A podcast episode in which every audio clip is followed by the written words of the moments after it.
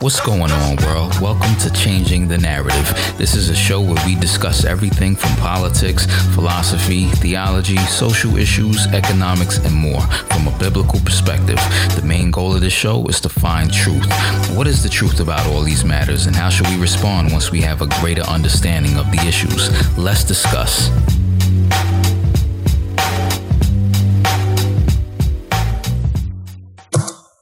What's going on, people? Welcome to Changing the Narrative. Today we have special guest, Dr. or Professor uh, Paul Copan. He's a Christian theologian and also professor of ethics and philosophy at PBA Palm Beach Atlantic University. He's written books such as Is God a moral Monster? True for You, but Not for Me, and What Would Jesus Really Eat? and many others. Welcome to the show, Paul. Thanks. Great to be with you. Thanks for coming on. So, Paul, uh, wanted to talk about your book, uh, "True for You, but Not for Me." Uh, today, mm-hmm. you know, we live in a society where people say you you often hear this phrase, um, "Well, live your truth, uh, do whatever makes you happy."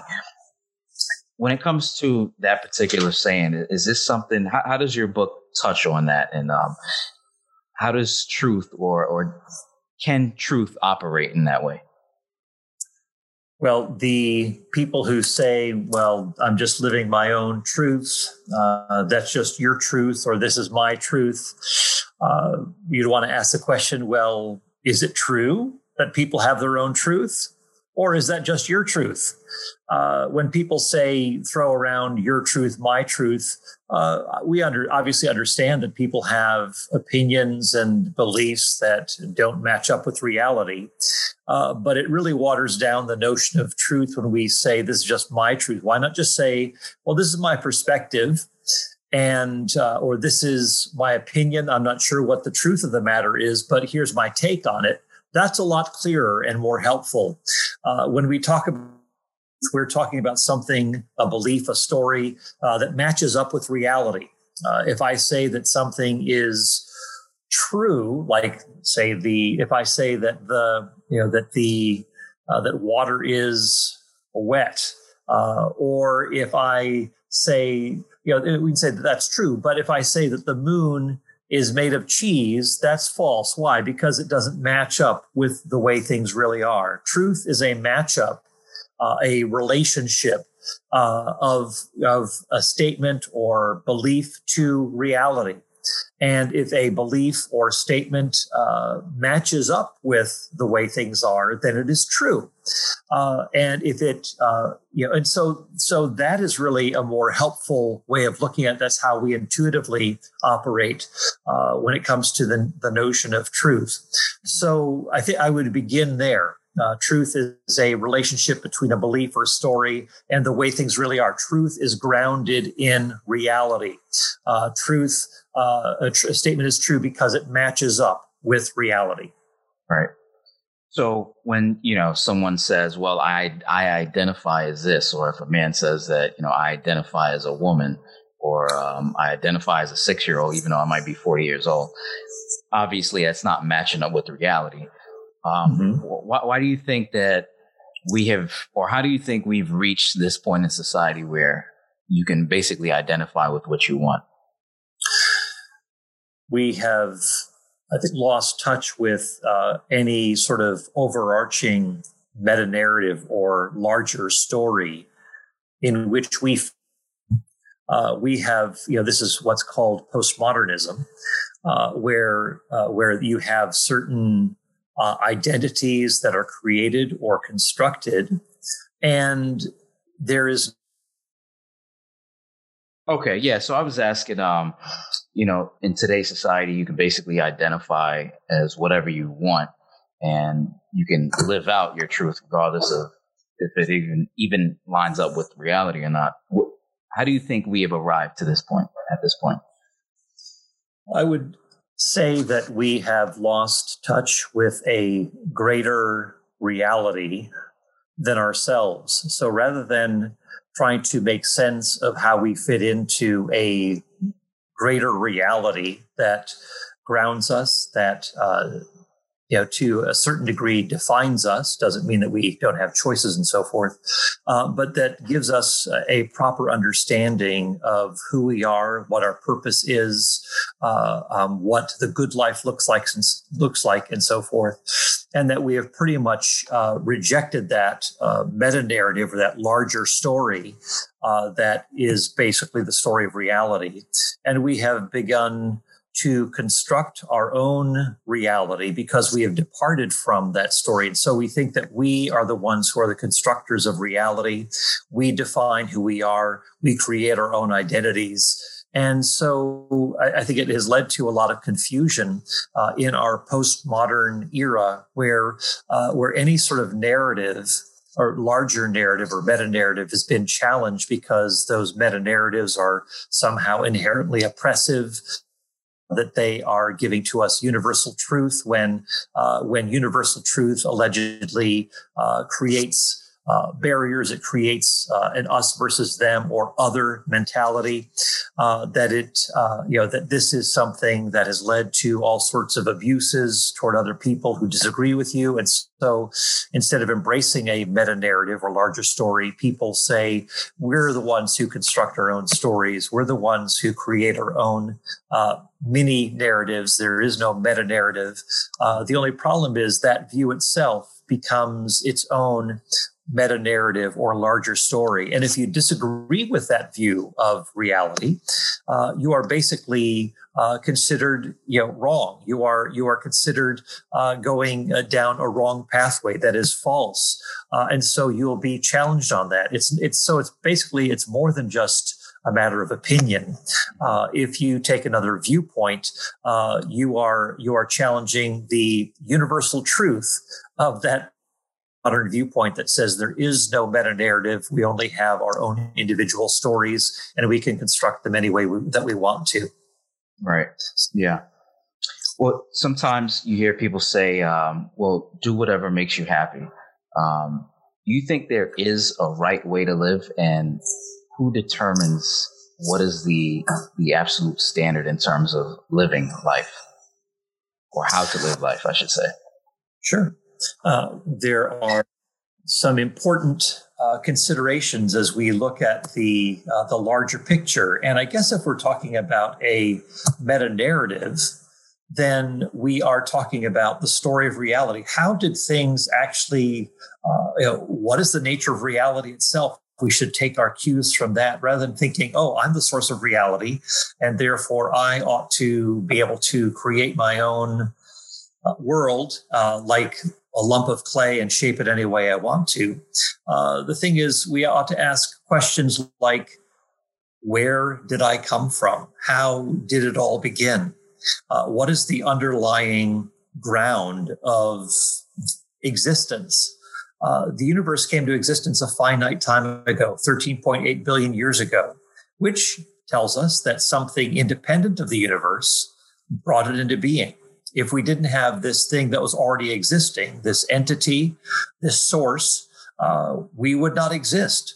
Uh, so we need to think beyond our own selves and think about a, uh, a an undergirding reality that that accounts for the existence of the world uh, and all that that exists within it. So so I'd say, well, that's a, a good place to start. How did it all begin? Uh, and maybe looking to the source of our uh, the beginning of our world to say maybe I should start to define myself in terms of that uh, source rather than my own often confused and misguided self uh, to try to orient and create my own reality and my own identity.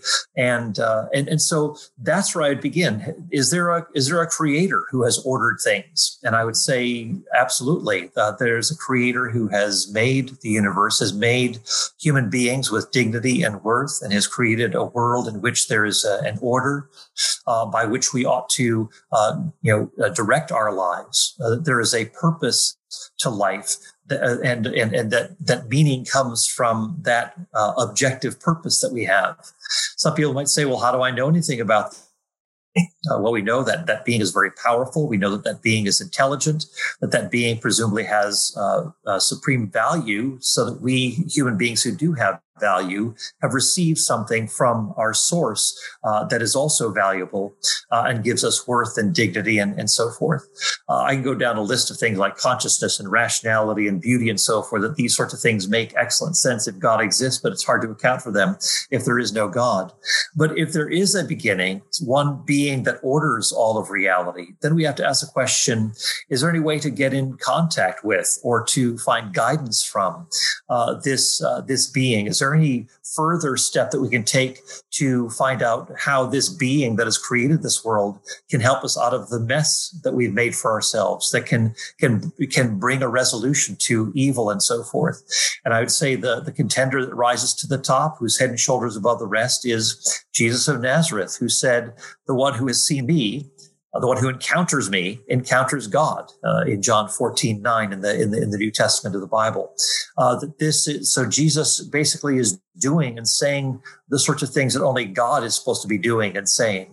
And so when he says, I can forgive your sins, when he says, come to me and I'll give you rest, when he says he's going to be the judge of all, and he also not only says those things, but his followers who are dedicated monotheistic, believing in one God, uh, Jews who can't worship anything but the creator, but yet they're worshiping Jesus, uh, we find out that something unique is going on here. And the claims that unique claims that Jesus makes for himself that no other world religious leader makes for himself that are so elevated, uh, that are so lofty, and his own followers are believing in him in a culture where that was, if, if you're not dealing with God himself, then, then you are jeopardizing your own future destiny.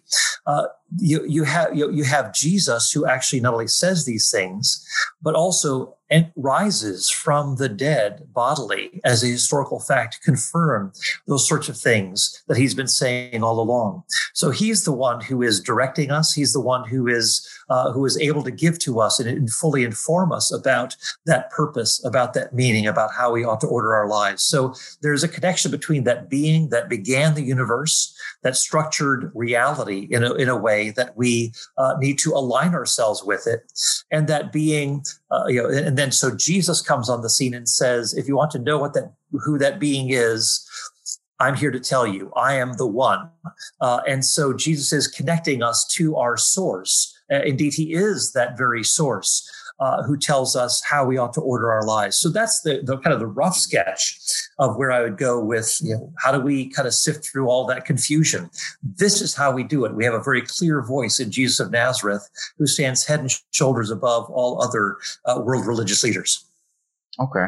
And how do you respond to those that say, well, you know, you believe in Christ, you believe in the Bible, but I'm a Buddhist or I'm a Muslim. Who are you to say that, you know, uh, all paths don't lead to God or, you know, I can choose my own path when it comes to spirituality? Um, how, how do you respond to that? Well, I'd want to, you know, anyone can make a claim. Uh, the question is, how do you justify it? Uh, so you say that there are many paths to God. Well, I'd like to know your reasons for it. Uh, so it's not enough to simply uh, make an assertion. Uh, if a person makes this knowledge claim, uh, I want to know uh, why that person is making that claim. What are the reasons for that person making that claim? Jesus himself said that he's the only way uh, if I'm going to, and Jesus is not only did he rise from the dead, not only did he make lofty claims for himself, uh, but uh, but Jesus is one who is also a highly regarded spiritual authority, and not just within the Christian faith, but uh, but you know he's considered a prophet in Islam, considered a uh, you know within uh, the the Baha'i uh, faith. He's considered a one of these uh, one of these uh, key or seminal teachers in in in history. There are you know, even in the New Age movement, there is an appreciation for the Christ. Uh, there, there's a, a, figure here that uh, that has some sort of an authority, and when people are asking uh, about or they're making claims about reality, uh, and you know this is you know this is kind of my preferred way or this is this is the way that i understand it. Well if i have to choose between that person and jesus of nazareth i'm going to go for i'm going to go with jesus. Uh, jesus is trump he trumps easily trumps uh, the competitors. He is he is one who is recognized not only as making these lofty claims but someone who is very sound uh, he's sane. Uh, he is not uh, a crazy man. He's not a liar. Uh, he is highly believable. You read the Gospels, you see a very compelling figure uh, in Jesus of Nazareth. So I'm going to go with Jesus, unless you got somebody else to put forward. Uh, Jesus makes the best sense. Uh, so, so I'm going to start there. Uh, so anyway, people can kind of carve out or say, "Who are you to say that someone else is wrong?" Well, obviously they are saying that you're wrong for saying that someone else is wrong. Uh, you're saying you're you're saying that you're wrong because there aren't lots of ways to God. Well, Jesus said He's the only way to God. Uh, you're saying there are lots of ways to God. If I had to choose between the two, I'm going to go with Jesus, unless you've got something uh, far more compelling than what Jesus presents and the historical evidence that goes along with Jesus. Right. Well, in saying that, you're saying that all paths don't lead to God. There is only one path. Sure. So now I would I would add though that doesn't mean that there that truth can't be found in other belief systems. Uh, you know, if, if Jesus is 100% correct in his statements, uh, that doesn't mean that there can't be other uh, belief systems that uh, you know that don't overlap uh, with the with what Jesus has said. No, there can be you know truth is truth wherever it's wherever it's to be found uh, in whatever belief system. Uh, we can affirm that, but ultimately, Jesus is the one who is presented in the New Testament as being the one through whom in whom are hidden all the treasures of wisdom and knowledge. Truth, wisdom, uh, they originate in Jesus. Uh, so you can find it through God's general revelation in the world. We can find many points of truth, not saving truth, but certainly many truths that we can affirm and connect with. And that's why, for example, the Apostle Paul, when he's preaching in, in Athens in Acts 17, he's quoting Stoic philosophers and thinkers because they're making true points that he can connect with, and he's building bridges to uh, to point people to Jesus. So, so anyway, th- that's just I just want to clarify that. Right. So when people say, "Oh, Paul, you know that that sounds a little arrogant," I mean, you're saying that you know not all paths lead to God, and okay, there might be some truths in other religions, you know, that teach uh, basic principles about stealing and things like that. But if Christ says that He's the only way, then I mean, where's everybody else going? Does that mean that all these other religions are just lies?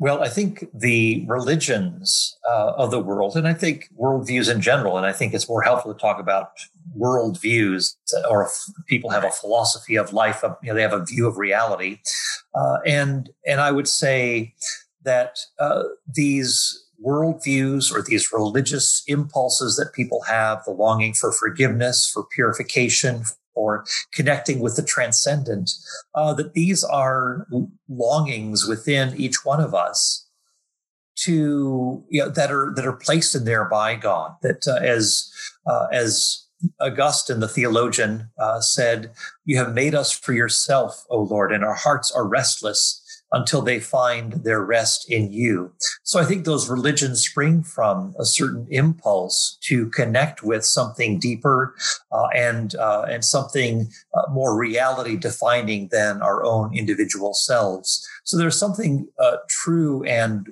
uh, and, and, important to affirm in that religious impulses. We are we are made to worship. Uh, the question is, what will we worship? And people can worship uh, God, the one true God, or God substitutes.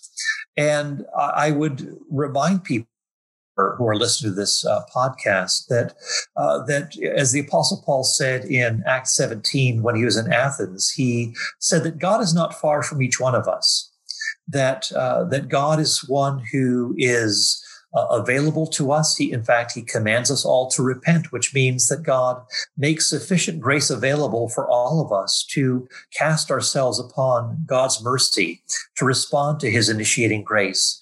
Uh, you know, if you know, I would argue that no person is born at the wrong place or at the wrong time, that somehow uh, that their location or uh, their place in history somehow prohibits them or cuts them off from having a connection with God.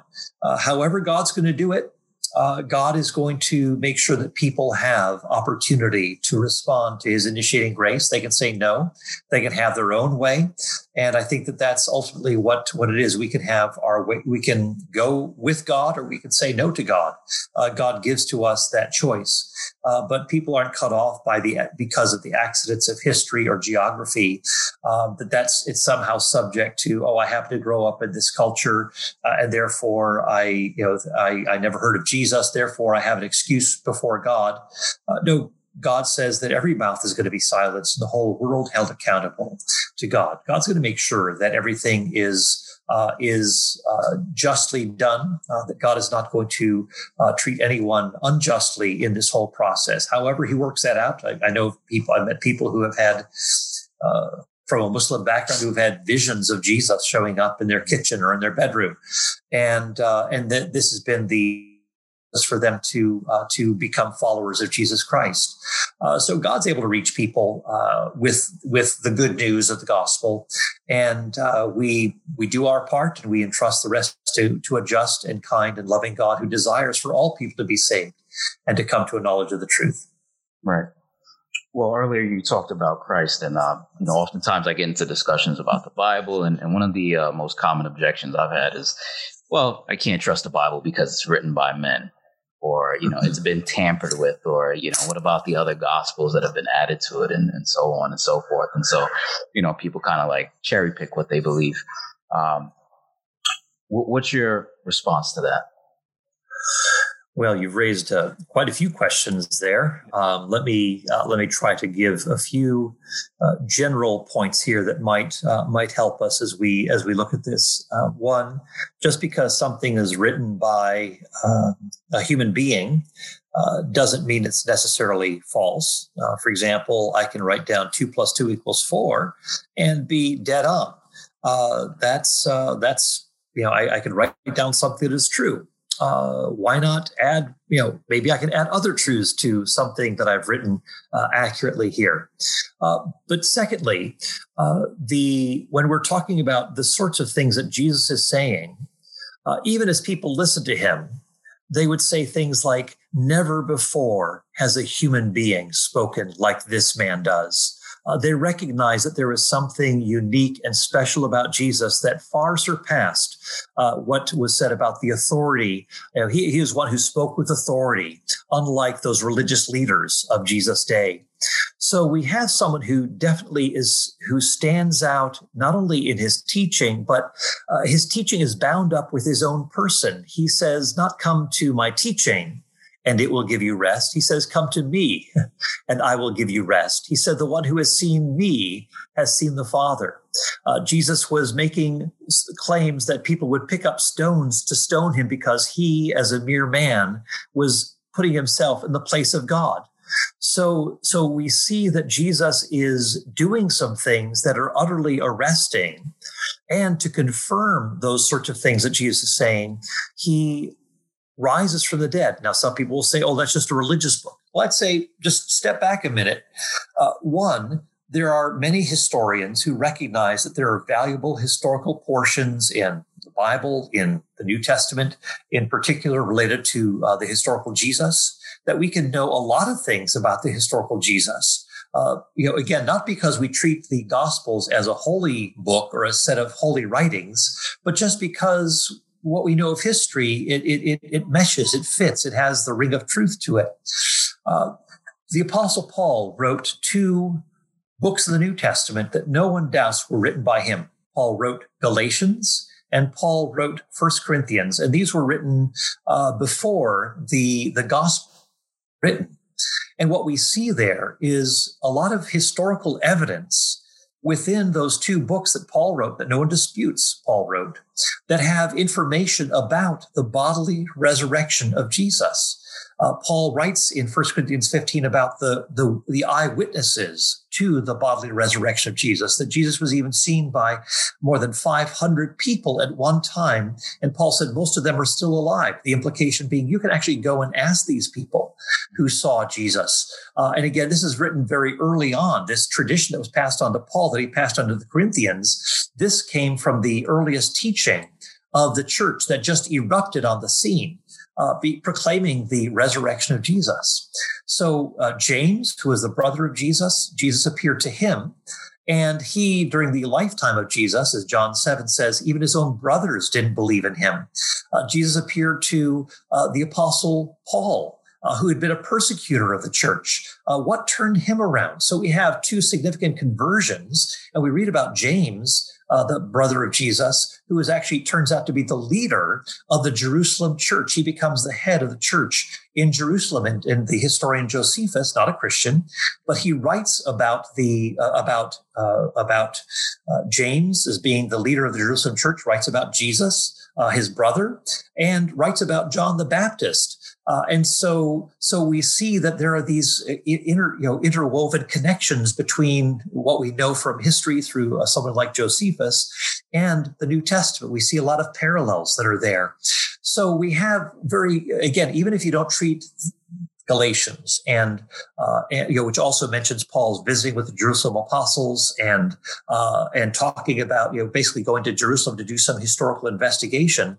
Uh, he, he he says these things kind of matter of factly, off the cuff, as it were, not because he's trying to prove a point. He's saying these are the things that we know about. These are the things that have happened. But even if you don't treat those books as religious documents, they offer us a lot of valuable insight into the bodily resurrection and why it was important for the early Christian community. All right. Now, what do you think the consequences are of, um, I guess, having your own worldview or creating your own system of beliefs? Well, if we create our own worldview and are pretty much uh, autonomous and detached from our creator, uh, the very one who has made us to function in a certain way, who has given to us that dignity, uh, who is the one who basically says, stay away from God's substitutes. um, because it's sort of like, you know, taking drugs uh, or uh, or engaging in criminal behavior. You know, if you do those sorts of things, it's only going to come back to harm you. And, and God says, uh, God tells us to stay away from God's substitutes because we'll eventually become like what we worship. If we worship God's substitutes, if we basically take our cues from ourselves or our culture, uh, we're going to be led astray. We're going to be following a pathway that ultimately leads to our own self destruction, that leads to uh, to uh, harm uh, to us in the end. Uh, Jesus said that the one who tries to save his life the one who tries to create his own identity, tries to uh, to buttress himself up uh, based on his own props and uh, resources. The person who tries to save himself uh, or save his life is going to lose it. But Jesus says the one who loses his life for my sake, that is, if you seek to find your identity in who I am, if you find, if, if you are connected to me, you are getting to this very source of your own being, uh, the source of the very structure that makes for human flourishing, the source of ultimate satisfaction, the source of wisdom. If you're connected to Him, then you're going to be directed in a right path that actually leads to human flourishing rather than human destruction. So uh, it, it, basically, uh, we're if we're going to follow a blueprint. It ought to be the designer's manual. It ought to be the, the creator's manual rather than trying to do kind of start from scratch and do our own self creation and see where we go from there. Uh, that's that's a very uh, precarious and unreliable and ultimately self destructive uh, way of going about doing life. Right. Well, you know, I get into conversations with people at times that, um, you know, I can ask a basic question like, why is murder wrong? And mm-hmm. you know, I, I might ask this question to people who have that relative worldview who feel like, well, I'm doing things that feel right to me, or I'm living my truth, or this is what feels right. And, you know, if I ask them a question like, well, why is murder wrong? Most of the time, the answer I get is, well, you're taking another person's life. And if you keep pressing on that question, you ask, well, okay, what's wrong with that? The response is, well, it's wrong. But there's hmm. really no foundational um, meaning behind why they believe what they believe.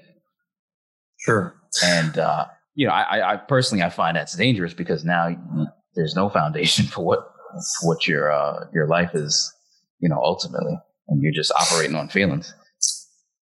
Sure. Uh, yeah. I mean, it it is it is uh, dangerous. It is wrong. It is false. And uh, and you know they certainly you know, you know often go hand in hand.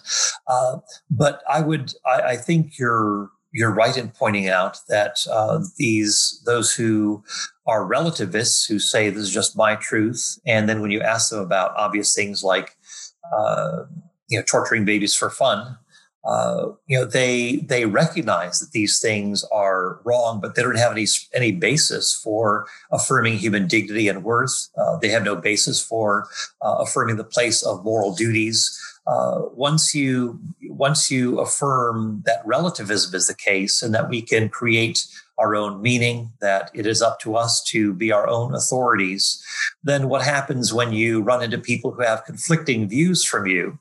Uh, well, basically, you're left with uh, you know whoever has uh, the greater power uh, can can f- subdue the person who disagrees. Uh, so it's no longer a matter of truth; it's a matter of power. This is what Nietzsche, uh, the, the, philosopher, was basically saying.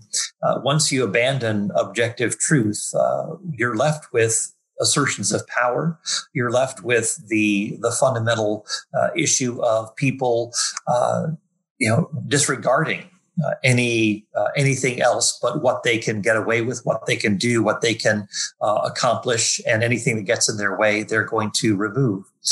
So, so yeah, you're you're right. Um, you know, to construct our own worldview uh, and to say this is just what I feel, this is just what I like. Uh, well, what happened? How do you adjudicate or diff- how do you judge between uh, conflicting truth claims? Uh, ultimately, the notion of relativism is self refuting. If I say this is just, uh, if a belief is just uh, my truth, um, well, uh, is that, are you asserting something that's objectively true? Uh, if, but if it's something that's just the way that you feel, well, why should I pay attention to it? You've got a you've got a you know billions of other people who can say that same thing. Why should I take anyone's view seriously? So, uh, so say that we are ultimately dealing with a, a view that is self contradictory. If I say that there is no truth, I'm basically affirming that it's true that there is no truth, and of course that's self-contradictory. So relativism is just uh, it's it's it's false from the get-go. Uh, it's problematic from the get-go, and uh, we we simply cannot escape truth. We cannot escape knowledge. If we say that uh, there is no truth, that is a truth statement. If we say we can't know, well, that itself is a knowledge claim, and I'd want to know how you know that. Right. You think that's uh, one of the reasons why we have, or the major reason why we have all this chaos going on in society? Um, and, and, I mean, I mean, we can talk about a lot of different areas, but do you think that's why we see a, a decline in, I guess, morality in society? Well, sure. I think once we start to lose touch with the image of God, once we start to lose touch with the fact that human beings are made with dignity and worth, uh, we will basically uh, obliterate uh, or uh, or confine people who get in our way of achieving our objectives. Uh, back in you know in the as as communism was on the rise in uh, in Russia, uh, there was a New York Times reporter Walter Duranty who actually ended up getting a a a you know a a prize, uh, you know, Pulitzer Prize for his writing about how communism was working in Russia, and it was a total fabrication. Uh, he was he was covering up. He was lying. People tried to expose uh, tried to expose those lies. And uh, and he had to finally admit that yes, Stalin did take people's lives. He they, you know he those who got in his way, he just removed them.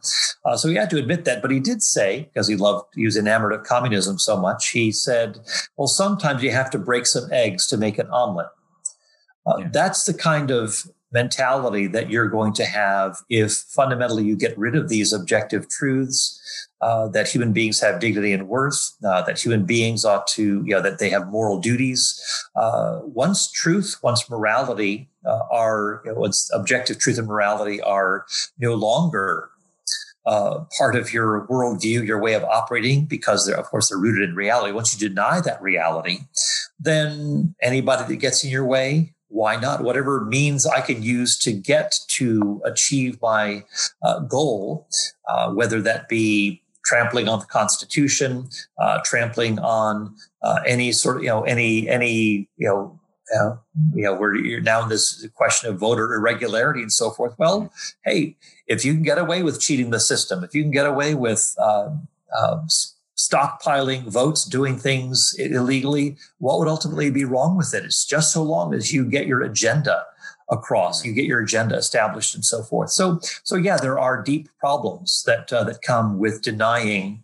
Uh, the reality of how we are made. And basically, it's left up to uh, what the book of Judges talks about of everyone doing what is right in his own eyes. Mm-hmm. Uh, I think we're heading more and more toward that kind of a, uh, a situation.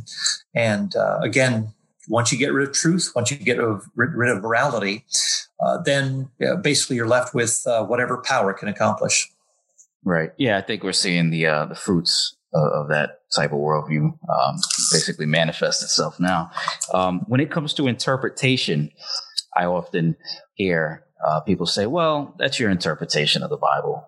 You know, um, I, I don't really see it that way is there a correct interpretation and how do you arrive at the correct interpretation when it comes to scripture well let me first deal with the, the slogan well that's just your interpretation uh, well when people say that they presumably mean that your interpretation is wrong and they uh, with their interpretation are right uh, or at least they're saying i don't know what the interpretation is but i know yours is wrong uh, so they're making knowledge claims about this. Uh, so it's not as though they can, you know, they should be able to get away with just simply saying, well, that's just your interpretation. Well, I don't want to know why you disagree with that interpretation.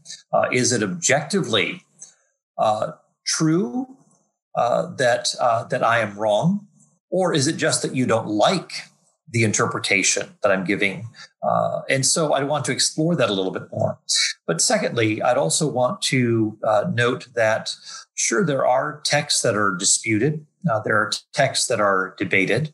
Uh, how do we interpret this? Well, sometimes people give three or four or five, maybe even uh, meanings to a certain passage. That doesn't mean that all texts are that way. Some, you know, many of them are straightforward. In fact, uh, Mark Twain said it's not the it's not the uh, the the unclear passages of the Bible that I have trouble with. It's the clear ones that I do. And so uh, so he recognized that there no there are pretty clear interpretations here, and you can't get around them.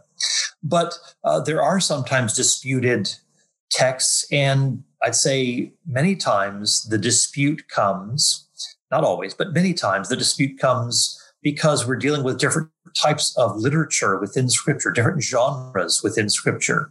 Uh, so sometimes people assume that every text ought to be treated as literal unless we uh, unless we have good reasons for taking it figuratively. And, and, and, often that works when you're dealing with historical narrative and so forth.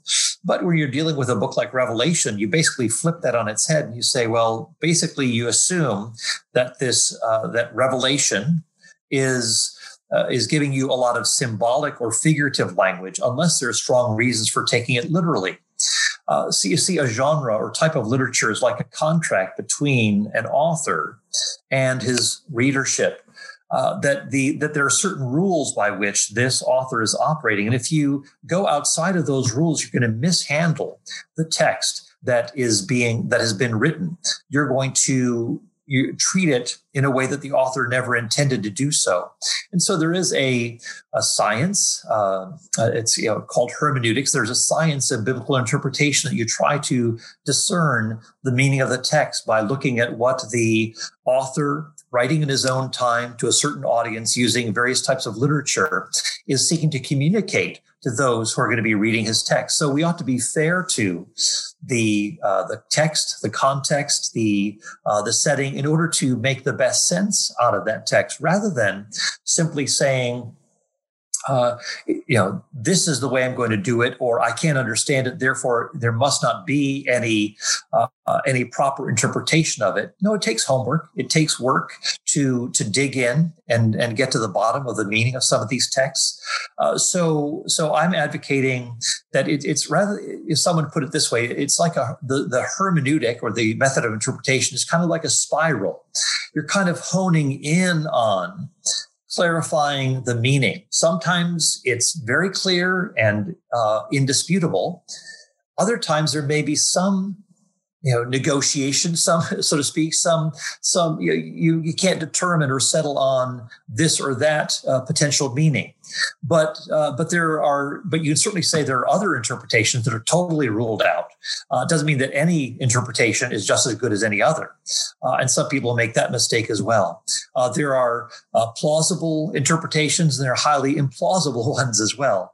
Uh, so that's all part of this the science. So we're it's like a what's called a hermeneutical spiral. We're honing in on the meaning as we do our homework. We're getting clear. We're getting clarity as we understand the historical context. We're getting clarity and and so does it mean we're perfect? No, but we can do our homework and get a lot of things right because we're honing in on uh, on those tools that are available to us for interpretation. Mm-hmm. Yeah, I'm, well, I guess that's an example right there of uh, people applying relativism or their feelings to scripture. You know, right?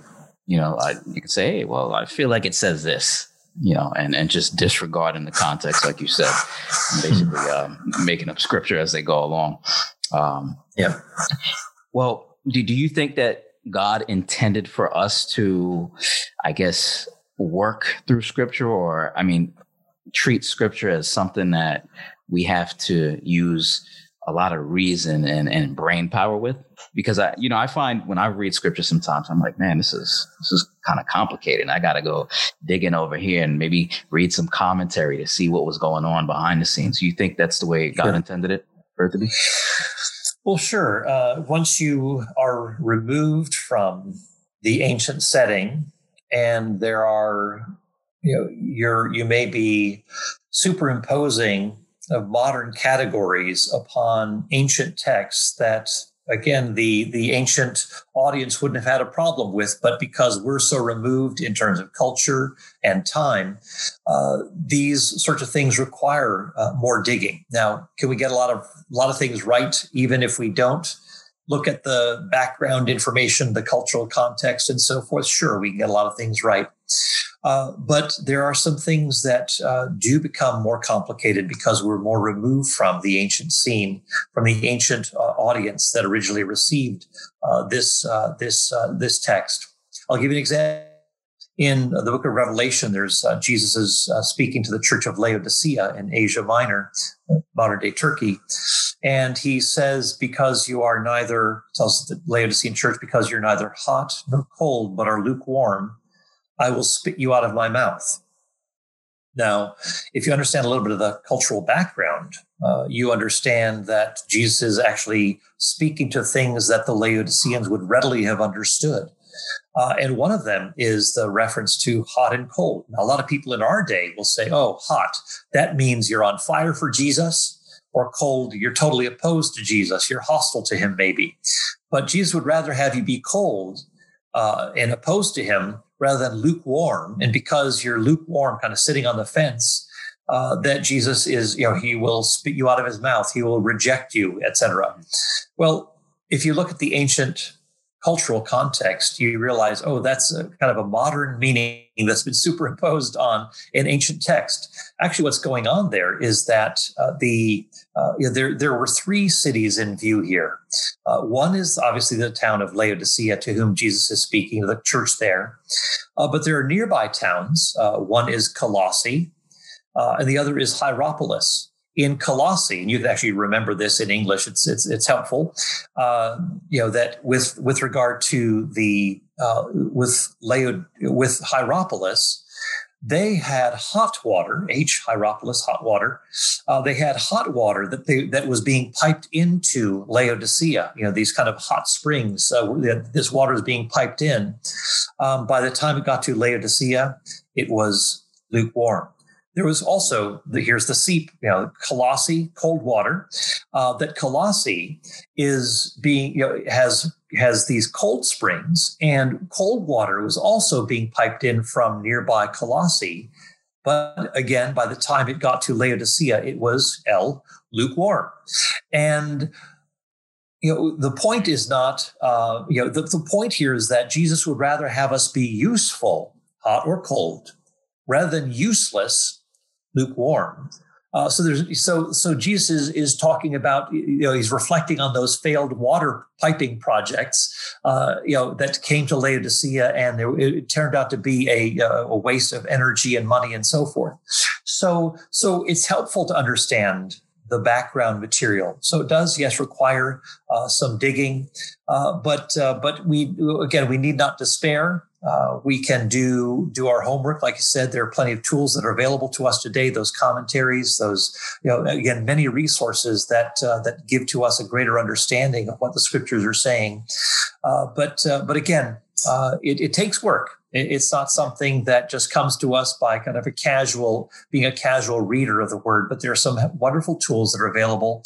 Uh, one book that I've recommended to many people as they wanted to kind of plunge in for the first time in reading scripture. I just recommend the uh, the tool uh, called the the New Bible Commentary and its companion, the New Bible Dictionary, published by InterVarsity Press, that uh, that walks you through a number of these texts and gives you a lot of guidance along the way, and then resources for further digging if you want to look at, the, say, some of these individual books of the Bible.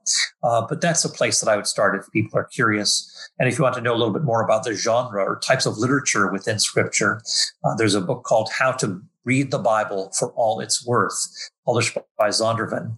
And it's written by an Old and a New Testament scholar, uh, uh, two scholars who are uh, writing about this, and they give you guidance as to how to treat parables, uh, gospels, epistles, or the letters in the New Testament, or historical narrative, or poetry, and so forth. So, a lot of rich material there that gives you guidance on how to treat the particular types of literature within Scripture. Right. Yeah, this is why you need commentary. Well, me personally, because you know, oftentimes I do get uh, tied up in the weeds. Um, mm-hmm. How are you looking on time? Uh, probably should wrap up soon, but uh, okay. but um, but yeah, maybe one more question. Okay. Okay. How do you feel, or well, I shouldn't say feel, but what do you say to those that say? I guess the better question is: Is life all about happiness? I mean, and I ask that because again, a lot of times I have conversations with people and they say, yeah, you know, I just want to live my best life and I'm, I just want to do what makes me happy.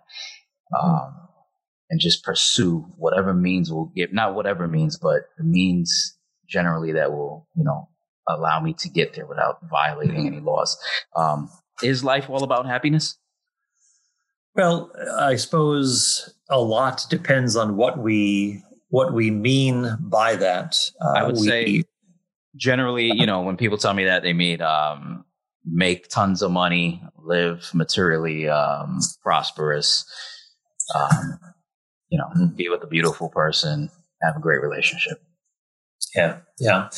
Well, of course, you look at Hollywood and people who are the Hollywood types, the celebrities, they've got a lot of money, uh, they have, uh, you know, they're married or living with people who are, you know, you know considered, uh, you know, attractive, etc. Uh, so you have people who live those lives, but when you look, when you look more deeply uh, past the surface, you see that there's a lot of hollowness, a lot of dissatisfaction, a lot of unhappiness. So, so clearly, money, looks, intelligence, and so forth don't guarantee uh, happiness at all uh, that there need to be other factors in place that are uh, that are better, uh, better that provide better grounding for uh, what what some people define as happiness. Uh, L- let me also say that in our own day, happiness has come to mean of feeling good, not having any problems, being living a stress free life, etc. Uh, and uh, again, I can appreciate wanting to scale back on things that ramp up your stress levels. Sure, when you can do that, uh, that's uh, you know for your own sanity, for your own uh, physical and uh, even emotional and spiritual well-being. there are ways in which we can scale back on those stress producers in our lives. But uh, happiness in the classical understanding had to do with human flourishing, had to do with human well-being. Uh, and uh, but today it just means kind of a hedonistic pursuit of anything that makes me feel good. Uh, and I would I would say that that is a misguided understanding of you know, happiness today. But uh, we do have people, Christian thinkers like uh, Blaise Pascal or Augustine or C.S. Lewis uh, and others who said we are we are made to live a happy life. The question is again what what I think is better to, to be understood here is uh, a life that is conducive to human flourishing, which may include trouble, it may include poverty. it may include deprivation. I mean, Jesus said, if you want to, like I said, you, if you want to save your life, uh, you, you'll lose it for my sake and you will find it. Uh, that true ultimate satisfaction comes, first of all, because we're rightly connected to God. Uh, if we cling to things that are not God, we will ultimately end up destroying or harming ourselves because we're clinging to God's substitutes. So, as Jesus said, uh, you know, uh, seek first the kingdom of God and His righteousness, and all these things food, drink, clothing, all those things that, uh, that people run after those things will be taken care of. But make sure that your priority is to seek first God's kingdom. Uh, that uh, that blessedness or uh, you know happiness in the in the in the in the best sense of the word of, of human flourishing uh, is not something that comes because we're actually trying to pursue it directly uh, that it is actually a byproduct of seeking the highest priority. So the Apostle Paul in First Corinthians, sorry, in Philippians chapter four said, uh, you know, writing from prison, said, "I have learned to be content in whatever circumstances I find myself, whether hungry or well fed, whether abounding." Uh, you know whether I'm uh, living uh, you, know, you, know, living high uh, on on on what God has given uh, to us to enjoy, or whether I'm deprived. Uh, I've learned how to be humbled as well as to abound. And Paul said, you know, where is his source of contentment? He said, I've learned to be content. He said, I can do all things through Christ, through the one who gives me strength. So, in other words, Paul said, I can find contentment in hardship. I can find contentment in hunger. I can find contentment in whatever my circumstances are. Why? Because I've got Jesus. I can learn to be content. I've learned to be content because I have Christ who gives me strength to endure whatever circumstances may come my way. That is the true source of contentment. That is the true source of happiness. And Jesus reminds his followers, he said, if they persecuted me, they're going to persecute you. So if you equate happiness with being, uh, being trouble free, uh, having no persecutors, uh, don't go the way of Jesus. Jesus said, if they persecuted me, they'll persecute you. But Jesus also gives perspective, John 16, 33, when he says, in this world, you will have trouble. Yeah. But be of good cheer. I have overcome the world. So my, you know, I kind of wrap it up by saying this, that in the long run, we will find that contentment, that deep happiness in the presence of God through Jesus Christ that God guarantees that uh, all the things that we have done, all the self sacrifice for His name, uh, you know, even if it's not rewarded in this life, will ultimately be united with the deepest possible happiness in the life to come. Uh, that there will be peace, there will be uh, we'll be free from sorrow and so forth. That this is the the deepest longing that we have ultimately, and we can find even in the midst of uh, trying circumstances here on earth, Jesus said, You know, my peace I give to you. It's not the kind of peace that the world gives. It's a, it's a qualitative peace that is connected to this ultimate reality. Again, circling back to that big story, uh, the story of reality that connects to God, that God is the one who is the source of, uh, of of, of you know all reality outside of himself. And if we live in accordance with how god has designed us how he has made the world how we are to you know, we will know how to order our lives and recognize that this is not the only life that there is. And a lot of people just cling to this life as though it's the only life that there is and so they're desperate to get everything crammed in and, and maybe even radically change society within their lifetime so they can reap the rewards of their labors. Well, what if you don't have that? What if you can't? And I'd say the revolutionary way is not the way to go. Uh, but uh, but I would say this is not the only life that there is. This is a platform. This is a uh, this is a pathway to the ultimate life with God. And so, in this life, we set our course. We set our spiritual compass in one direction or the other.